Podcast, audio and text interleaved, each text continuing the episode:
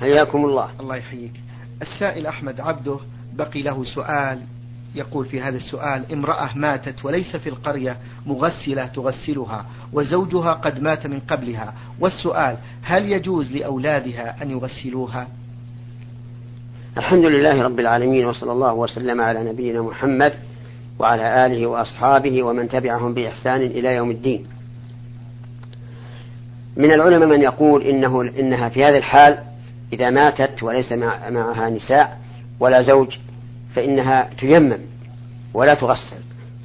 ومنهم من قال إنه لا بأس أن تستر عورتها ويصب عليها في اللي أو في الإبريق بدون مس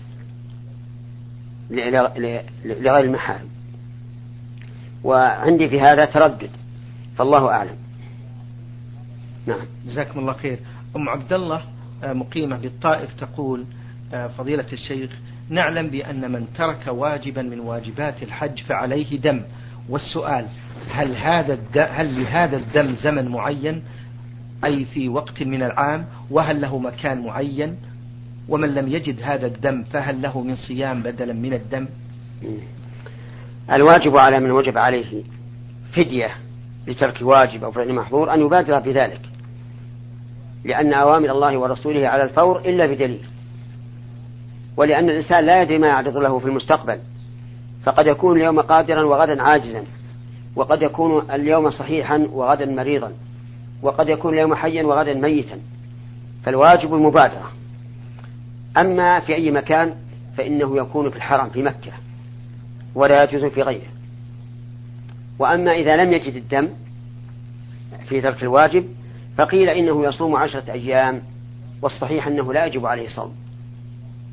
بل إذا لم يجد ما يشتري به الفدية فلا شيء عليه. لأنه ليس هناك دليل على وجوب الصيام ولا يصح قياسه على دم المتعة لظهور الفرق العظيم بينهما. فدم ترك الواجب دم جبران ودم المتعة دم شكران. نعم. جزاكم الله خيرا. هذا السائل يقول فضيلة الشيخ حفظكم الله أخبركم بأنني محتاج جدا لشراء سيارة ولا أجد ما أشتري به فذهبت إلى أحد المصارف فقالوا نشتري لك هذه السيارة ولكن بعد أن توقع على التزامك بالشراء وبسداد المبلغ وعليه فوائد بأقساط شهرية وبعد ذلك نشتري لك السيارة. فما الحكم في مثل هذه البيوع؟ الحكم في مثل هذه البيوع أنها حرام. لأنها حيلة واضحة على الربا. فإن البنك بدل أن يعطيك خمسين ألف ريال نقدا تشتري بها السيارة ويقسطها عليك بستين ألفا. بدلا من هذا يقول رح اشتري السيارة آه نعم نشتري لك السي... اختر السيارة التي تريد ثم نشتريها لك ثم نبيعها عليك. وهل هذا إلا حيلة على رب العالمين؟ الذي يعلم خائنة الأعين وما تخفي الصدور. والمسائل المحرمة إذا تحيل الإنسان عليها بما ظاهره الإباحة صارت أعظم إثما من انتهاك المحرم صريحا. لأن منتهك المحرم, المحرم صريحا يشعر بأنه مذنب ويكون لديه خجل من الله عز وجل ويحاول أن يتوب. أما المتحيل فيرى أنه على صواب ويبقى في تحيله وكأن لم يفعل شيئا محرما. وليعلم أن المتحيلين على محارم الله يشبهون اليهود. كما قال النبي صلى الله عليه وسلم لا ترتكبوا ما ارتكبت اليهود فتستحلوا محارم الله في أدنى الحيل. واليهود لما حرم عليهم الصيد يوم السبت صيد يعني صيد السمك صار السمك يأتيهم يوم السبت بكثرة ولا يأتيهم في غير يوم السبت. فطال عليهم الأمد فجعلوا شباكا يوم الجمعة فيأتي الحيتان يوم السبت ويسقط في هذا الشباك ثم يأتون يوم الأحد ويأخذونه. فماذا كانت العقوبة؟ قال الله تعالى ولقد علمتم الذين اعتدوا منكم في السبت فقلنا لهم كونوا قردة خاسئين فجعلهم معتدين. مع أن ظاهر حالهم أنهم لم يصيدوا يوم السبت. لكن جعلهم الله معتدين ثم قلبهم إلى قردة. لأن القرد أشبه ما يكون بالإنسان. وكذلك الذين حرمت عليهم الشحوم فأذابوها ثم باعوها وأكلوا ثمنها. قال النبي صلى الله عليه وعلى آله وسلم فيهم قاتل الله اليهود. إنه لما حرمت عليهم شحومها أذابوها ثم باعوها وأكلوا ثمنها. هذه الحيلة التي ذكرها السائل في المبايعة أقرب إلى آه، الربا الصريح من حيل اليهود. فعلى المؤمن أن يتقي الله عز وجل وأن يعلم أن أن الأمور معتبرة بمعانيها لا بأشكالها وصورها. نعم. جزاكم الله خيرا هذا سائل للبرنامج يقول في سؤاله السائل رمز الاسم بالسين صاد عين إذا اقترضت مبلغا من أحد الأشخاص الذين يحصلون على المال بطرق غير مشروعة فما الحكم؟ هل هذا القرض محرم إذا رددته فيما بعد دون زيادة؟ ليس محرما. يعني يجوز للإنسان أن يتعامل مع شخص يتعامل بالربا لكن معاملته إياه بطريق سليم. فمثلا يجوز أن نشتري من هذا الرجل المرابي أن أشتري منه سلعة بثمن. ولا حرج. يجوز أن نستقرض منه ولا حرج. فإن النبي صلى الله عليه وعلى آله وسلم كان يعامل اليهود مع أنهم أكالون للسحت فقد قبل هديتهم وقد قبل دعوتهم وقد باع واشترى معهم صلى الله عليه وسلم. قبل هديتهم في قصة اليهودي المرأة اليهودية التي أهدت إليه شاة يوم فتح خيبر. وأجاب دعوتهم حين أجاب دعوة غلام يهودي في المدينة واشترى منهم فقد اشترى صلى الله عليه وسلم طعاما لأهله من يهودي ورهنه درعه. أي أعطاه النبي صلى الله عليه وعلى آله وسلم درعه رهنا ومات ودرعه مرهونة. والخلاصة أن من كان يكتسب الحرام وتعاملت معه معاملة مباحة لا حرج عليك فيها. نعم. جزاكم الله خيرا. هذا السائل يقول فضيلة الشيخ ما حدود العورة للرجل؟ هل هي من السرة إلى الركبة إلى حد الركبة من الأعلى أم إلى حد الركبة من الأسفل؟ وما نعم. الحكم إذا لبست ثوبا ليس شفافا ولكن يظهر من تحته حدود الملابس الداخلية فقط؟ آه، عورة الرجل بالنسبة للصلاة. ما بين السرة والركبة. فالسرة ليست من العورة. والركبة ليست من العورة. وإذا لبس الإنسان ثوبا خفيفا لكنه لا يصف البشرة وإنما يظهر به حدود الملابس الداخلية فإنه ساتر. لأن الثوب الذي لا يستر هو الذي ترى من يرى من ورائه لون الجلد.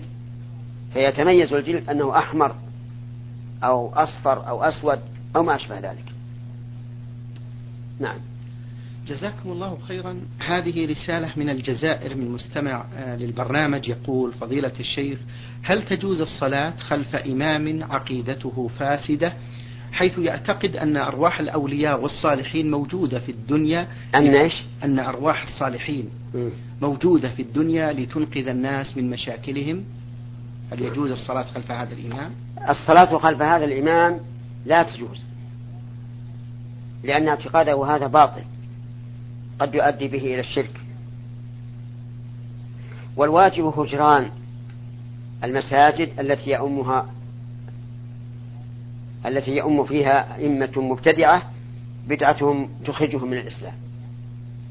والواجب على الجهات المسؤولة عن المساجد ألا أن تزيل هؤلاء عن الإمامة وأن تبعدهم عنها. لأن هؤلاء وإن أموا الناس في الصلاة لكن يضلونهم في الدين. نسأل الله للجميع الهداية. نعم. جزاكم الله خيرا. يقول صليت مع الجماعة ركعتين الركعتين الأخيرتين من صلاة الظهر. هل أكمل الركعتين الباقيتين بالفاتحة وسورة بعدها أم بالفاتحة فقط؟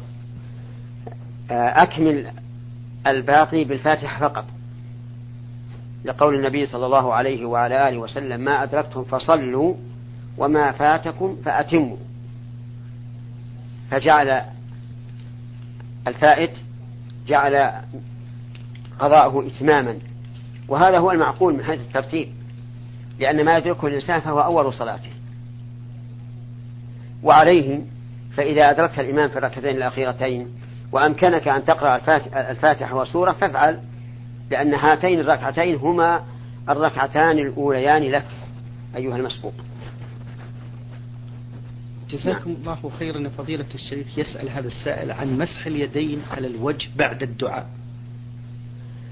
الصحيح أنه لا يسن مسحهما مسح الوجه بهما لأن الأحاديث الواردة في ذلك ضعيفة جدا.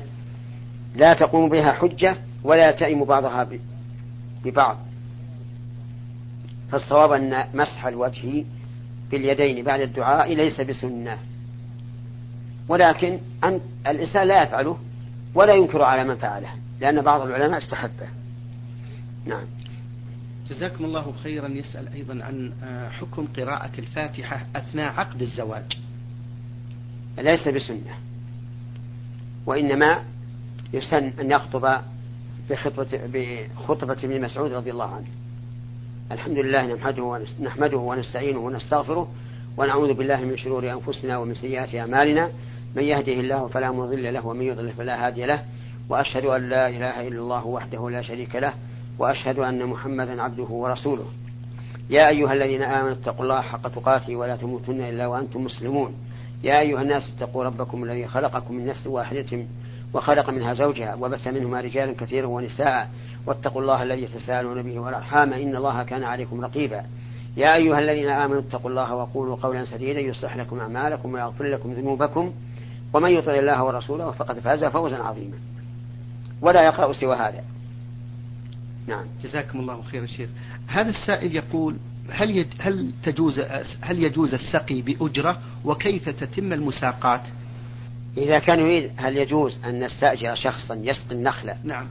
أو الزرع؟ فهذا جائز. كذلك المساقات. نعم. أن أدفع نخلي إلى شخص يقوم عليه بسهم من ثمره من ثمره فلا بأس. أو يقوم عليه بأجرة شهرية مقطوعة فلا بأس. لأن النبي صلى الله عليه وعلى آله وسلم عامل أهل خيبر بشطر ما يخرج منها من ثمر أو زرع. نعم. جزاكم الله خيرا. هذه سائلة من اليمن تقول في سؤالها آه ورد عن رسولنا الكريم صلى الله عليه وسلم بأن نعم. صلاة المرأة في بيتها أفضل من صلاتها في المسجد. فسؤالي هل صلاة الظهر يوم الجمعة بالنسبة للمرأة تكون بعد الخطبة أي وقت الصلاة في المسجد أم عند سماع الآذان مأجورين المرأة الأفضل في صلاتها في بيتها حتى في مكة والمدينة. الأفضل أن تصلي في بيتها. وفي يوم الجمعة إذا كان الإمام لا يدخل إلا بعد دخول وقت صلاة الظهر فإن المرأة تصلي الظهر بمجرد ما تسمع النداء. وأما إذا كان الإمام يأتي قبل الزوال فلتنتظر حتى تزول الشمس؟ لأن صلاة الظهر لا تصح قبل الزوال بأي حال من الأحوال. نعم. حفظكم الله الأخت من اليمن في سؤالها الثاني تذكر بأنها فتاة ملتزمة تقدم لها شاب يريد الزواج منها وهو لا يصلي فوافقت على الزواج منه. حيث إنها تقول بأنها سوف تصلح من أموره وستجعله شاب يصلي ويلتزم بأمور دينه. فهل رأيها صحيح فضيلة الشيخ؟ وهل يجوز لها أن توافق على هذا الزوج وترجو منكم النصح والتوجيه؟ رأيها غير صحيح بل باطل لأن من لا يصلي كافر مرتد لا يجوز لأحد أن يزوجه. حتى لو قدر أن أحدا يقول لعله يصلح في المستقبل. نقول المستقبل علمه عند الله. وقد وقد يؤثر هو على زوجته المستقيمة فتنحرف. فعلى كل حال نحن ليس لنا إلا ما بين أيدينا. فإذا كان الرجل لا يصلي فإنه لا يحل لأحد أن يزوج ابنته. وحينئذ نقول لهذه المرأة لا تتزوج هذا الرجل مهما كان. ولا تقدري أنك ستصلحيه فيما بعد لأنه ليس, ليس لنا إلا ما بين أيدينا والمستقبل عند الله. ثم إن هذا الاحتمال يرد عليه احتمال آخر وهو أنه يؤد قد يؤدي إلى انحراف المرأة المستقيمة. وهنا تنبيه صغير وهو أني أحب أن يعبر الناس عن الرجل المستقيم على الدين بمستقيم لا بملتزم. لأن هذا هو الذي هذا هو الذي جاء في القرآن. كما قال عز وجل إن الذين قالوا ربنا الله ثم استقاموا لم يقل ثم التزموا. فالتعبير عن المتدين بمستقيم هو المطابق للقرآن. أحسن من كلمة الملتزم. على أن الملتزم عند الفقهاء لها معنى آخر غير الاستقامة على الدين كما هو معروف في أحكام أهل الذمة وغير ذلك. المهم أنني أحب أن يبدل الناس كلمة ملتزم بكلمة مستقيم لأنها هي اللفظة التي جاء بها القرآن.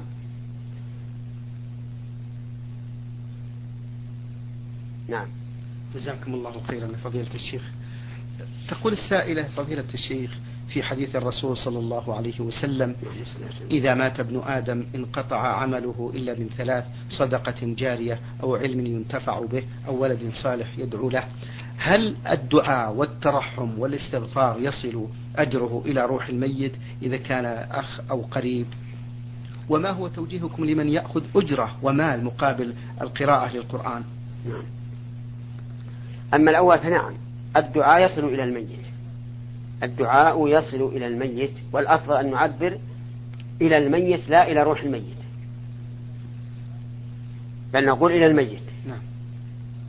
كما قال عليه الصلاة والسلام إذا مات الإنسان انقطع عمله إلا من ثلاث صدقة جارية أو علم ينتفع به أو ولد صالح يدعو له أي للميت.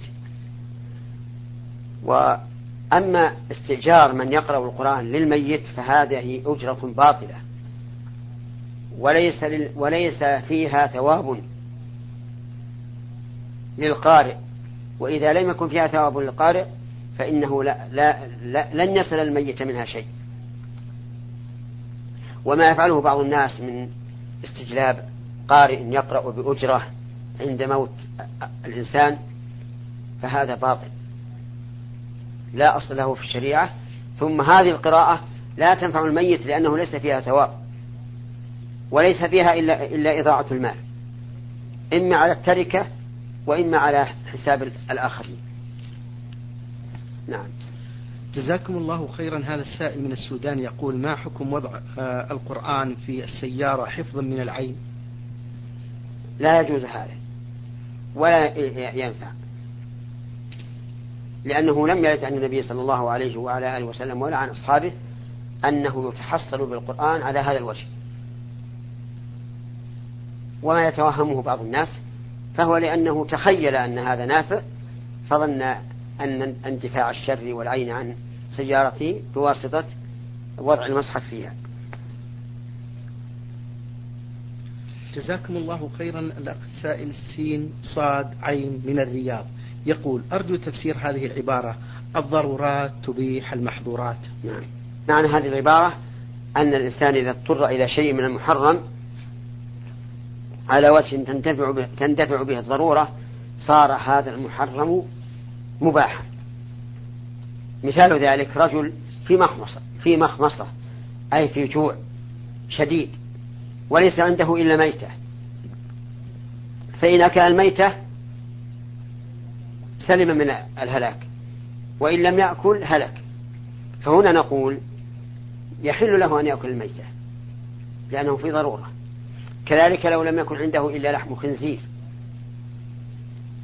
وهو جائع جوعا شديدا فإن أكل من لحمه بقي وإن لم يأكل هلك فنقول له هذا جائز لأن لأن الضرورات تبيح المحظورات. وأما وأما فيما يتعلق بالدواء فإن بعض الناس يظن أن هذه العبارة يدخل فيها الدواء وأن الإنسان يجوز أن يتداوى بمحرم إذا اضطر إليه كما زعم. وهذا غلط. لأن الدواء لا تندفع به الضرورة يقينا. ولأنه قد يستغنى عنه. فيشفى المريض بدون دواء. أما الأول فكم من إنسان تداوى بدواء نافع ولكنه لم يستفد منه؟ وأما الثاني فكم من إنسان ترك الدواء وشفاه الله بدون دواء؟ نعم.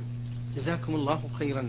بارك فيكم. هذا السائل يقول يا شيخ يعتريني أحيانا شعور بالذنب وتأنيب الضمير والإحساس بالنقص وأستحضر الأخطاء التي وقعت فيها ولو لم تكن برغبتي والأشياء الصغيرة مضى عليها سنوات كثيرة فهل هذا من وساوس الشيطان؟ وما الحل والعلاج؟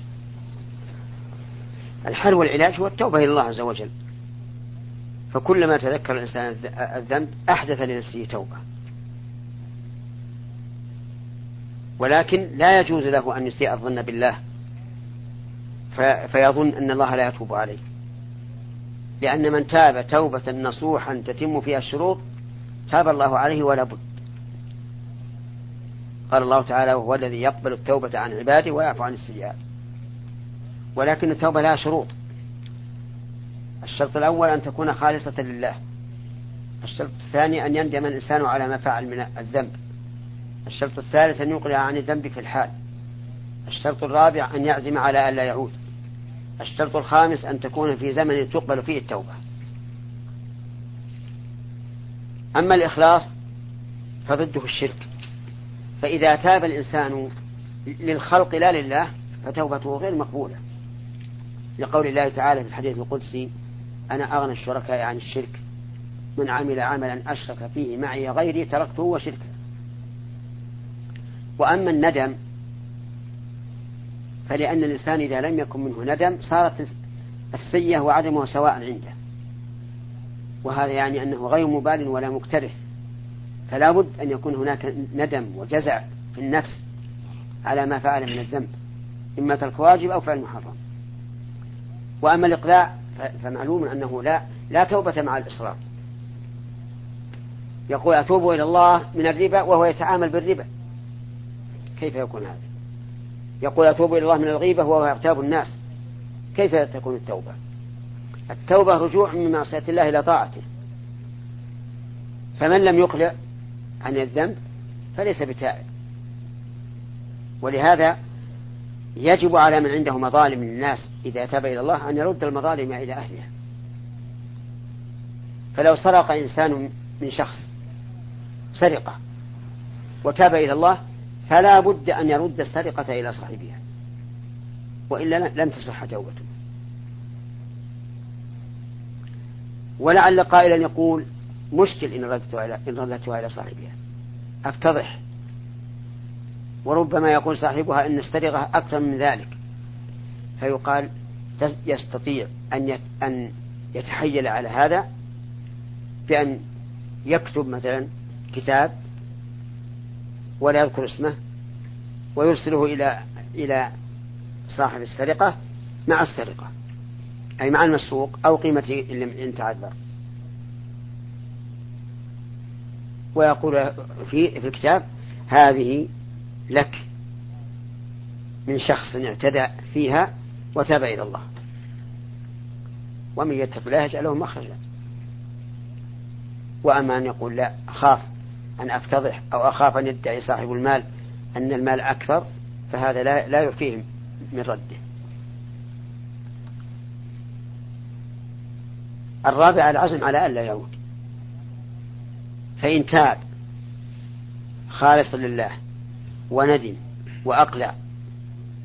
لكن في نيته أنه لو حصلت له فرصة أخرى لهذا الذنب لفعله فهذا لا تقبل توبته. لأن التوبة قطع الصلة بين الذنب وبين التائب. وأما الشرط الخامس وهي أن تكون في زمن تقبل فيه التوبة فهو احتراز مما لو تاب الإنسان بعد حضور أجله. فإن توبته لا تنفع. لقول الله تعالى وليست التوبة للذين يعملون السيئات حتى إذا حضر أحدهم الموت قال إني تبت الآن ولهذا لم يقبل الله توبة فرعون حين أدركه الغرق فقال آمنت أنه لا إله إلا الذي آمنت به بنو إسرائيل وأنا من المسلمين فقيل له الآن وقد عصيت قبل وكنت من المفسدين كذلك أيضا إذا طلعت الشمس من مغربها. فإن الناس إذا رأوها آمنوا كلهم ولكن لا ينفعهم الإيمان. تابوا من ذنوبهم لكن لا ينفعهم. لقول الله تعالى يوم يأتي بعض آيات ربك لا ينفع نفسا إيمانها. لم تكن آمنت من قبل أو كسبت في إيمانها خيرا. فالمراد بذلك طلوع الشمس من مغربها. وإني أنصح إخوان المسلمين أن يبادروا بالتوبة إلى الله عز وجل لقوله تعالى وتوبوا إلى الله جميعا أيها المؤمنون لعلكم تفلحون. ولأن الإنسان لا يدري ما بقاه في الدنيا فقد يؤمل طول العمر ولكنه ينقص يخونه الأمل. فالواجب المبادرة إلى التوبة إلى الله عز وجل حتى يتخلص الإنسان من الذنوب ويخرج من الدنيا سالما. نعم. أحسن الله إليكم. بارك فيكم يا شيخ. آه هذا سائل يقول فضيلة الشيخ قد يرى الإنسان وهو نائم بعض الأحلام المزعجة ويرى بعض الناس الذين يعرفهم فهل هذا هو الشيطان يتمثل بصورة هؤلاء الأشخاص؟ ثم ماذا يفعل من رأى في المنام أنه ارتكب معصية وكبيرة من كبائر الذنوب؟ آه، المرائي ثلاث أقسام قسم من الله عز وجل وقسم من الشيطان وقسم من حديث النفس. أما التي من الله عز وجل فهي الرؤيا المرتبة التي لها معنى ولها شيء ترمي إليه. فهذه من الله عز وجل.